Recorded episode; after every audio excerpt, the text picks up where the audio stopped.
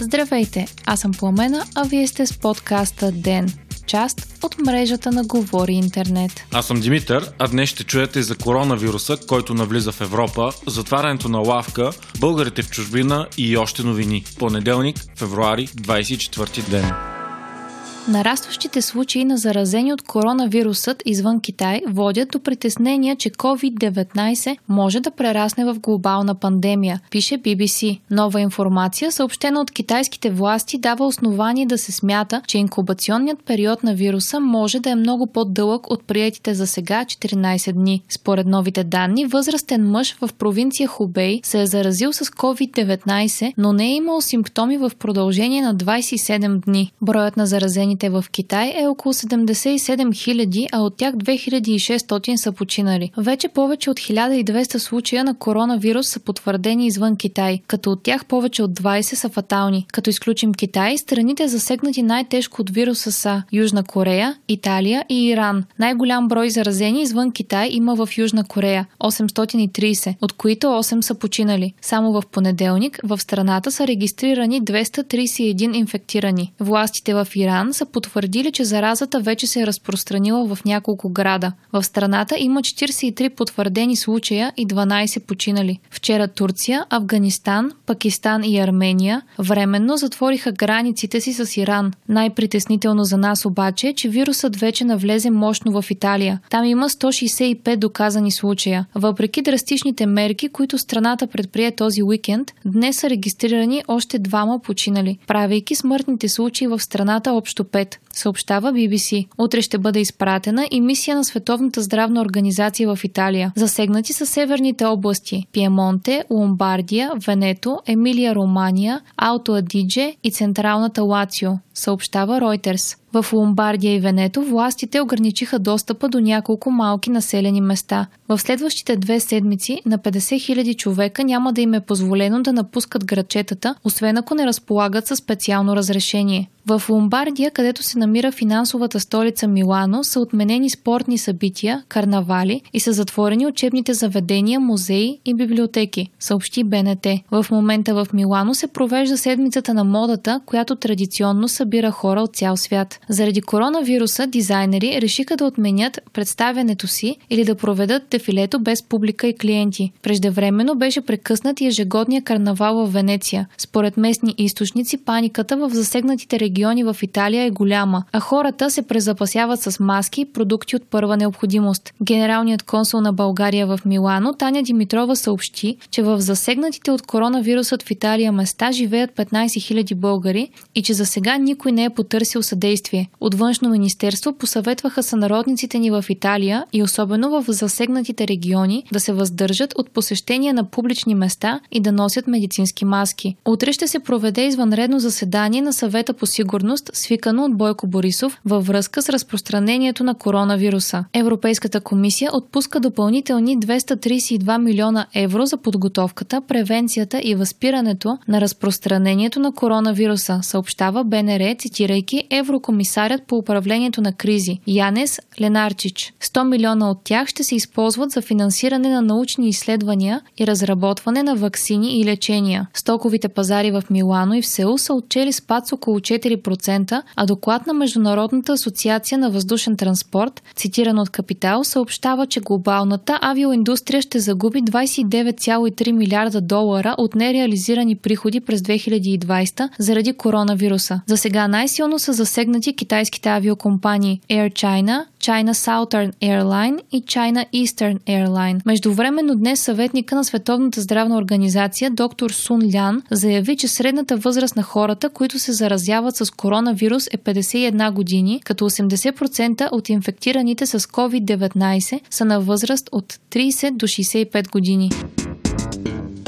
Дружеството, управляващо всеизвестните будки за бързи стоки Лавка, официално съобщи, че преустановява оперативната си дейност. Съобщението, публикувано на сайта на дружеството, като причини са посочени новите рестриктивни законови ограничения в областта на лотарийните игри и последвалия спад в продажбите в търговската мрежа на Лавка. От компанията също съобщават, че разполагат с достатъчно средства, за да изплатят задълженията си в най-кратки срокове. Дневник пише, че уикенда част от магазините на веригата са били затворени, а някои от тях са работили с намалена асортимент. Лавка Маркет АД разполага с 1059 обекта, като 824 от тях са франчайз, съобщава Капитал. До затварянето на лавка се стигна след като на 7 февруари парламентът окончателно прие предложените от Валери Симеонов промени в закона за хазарта, с които се премахват частните лотари. Именно от продажбите на хазартни билети за търкане идваше голяма част от печалбите на лавка. Миналата седмица изтече крайния срок, който беше даден, за да се изтегат лотарийните билети на частните компании от мрежата. Финансисти и експерти прогнозират, че малките търговци ще претърпят големи загуби от това. Търговците на лотарийни билети вече съобщиха, че имат да вземат между 27 и 35 милиона лева от нереализирани продажби на талони и изразиха готовност за протест. Неясно остава и съдбата на спечелите от частните лотари и как и дали ще бъдат изплатени печалбите. Лавка Маркет е и концесионер на спирките на градския транспорт в Плодив. Лавка бяха създадени през 2014 година благодарение на Българ Табак. Дружеството Лавка Маркет е свързано с депутата от ДПС Делян Пеевски и основателите на Винпром Пещера, съобщава Капитал. Лавка навлязоха изключително агресивно на пазара, водейки до затварянето на стотици малки частни будки. В един момент обектите наброяваха 2000. Експерти прогнозират, че е възможно будките да бъдат придобити от български почти.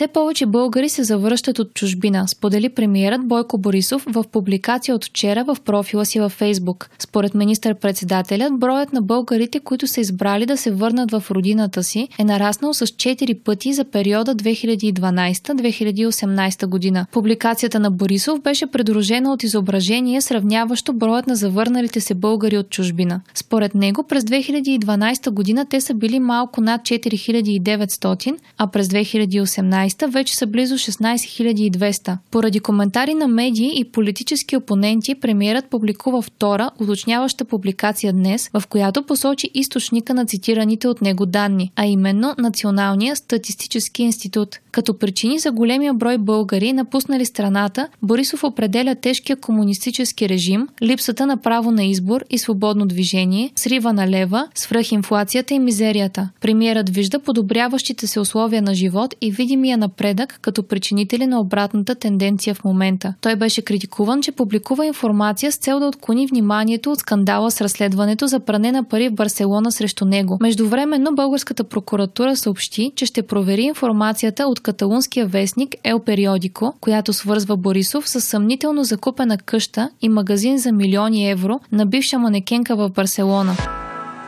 Култовият сериал 90-те приятели се завръща с специален единичен епизод 16 години след излъчването на последния си епизод, съобщи Warner Media. Актьорите споделиха вълнуваща новина в профилите си в социалната мрежа Instagram с коментар «Случва се». Епизодът ще бъде излъчен по HBO Max, новата стриминг услуга, която се очаква да стане достъпна този май месец. Всяка от шесте звезди на сериала ще получи по 2,5 милиона долара за участието си в епизода, пише Variety, позовавайки се на източници близки до продукцията. Сериалът има над 200 епизода и се излучваше в периода 1994-2004, а последният епизод е гледан от над 52 милиона души само в САЩ. До миналата есен Приятели беше част от каталога на Netflix и едно от най-гледаните предавания на услугата. След това обаче правата за сериала бяха закупени от Warner Media и веднага започнаха спекулации за подновяването на сериала. За сега не е ясна датата, на която ще бъде излъчен епизодът. Междувременно днес излезе друга позитивна новина от света на киното. 56 годишният режисьор Куентин Тарантино е станал баща за пръв път. Неговата съпруга Даниела Пик е родила момченце на 22 февруари в Телавив. Наскоро Тарантино каза, че скоро ще се откаже от киното, защото е дошло времето от живота му, в което да бъде баща и съпруг. Не е сигурно дали ще има сделка между Европейския съюз и Великобритания до края на годината, заяви френския президент Емануел Макрон, цитиран от Reuters. Според Макрон предстоят много трудни преговори, защото британците са твърди и премиерът им Борис Джонсън смята да използва единствената силна карта, с която разполага – риболовът, за да получи достъп до общия пазар. Макрон направи тези изявления на селскостопанско изложение в Париж пред представители на френския риболовен отрасъл. Това е особено чувствителна тема Франция, тъй като 30% от улова на френските рибари се случва в британски териториални води. По данни на БТА, въпреки че Лондон настоява за връщане на контрола върху териториалните води, британските рибари силно зависят от търговията с Европейския съюз, тъй като 70% от улова им се лансира на европейския пазар. Мишел Барние, главният преговарящ, вече обяви, че риболовът ще е неделима част от предстоящото търговско споразумение. Вие слушахте подкаста Ден. Ден е част от мрежата на Говори Интернет. Водещи Пламена Крумова и Димитър Панайотов. Аудиомонтаж Антон Велев. Ако искате да не изпускате епизод на Ден, не забравяйте да се абонирате в Spotify, Google Podcast или да ни оцените в Apple iTunes.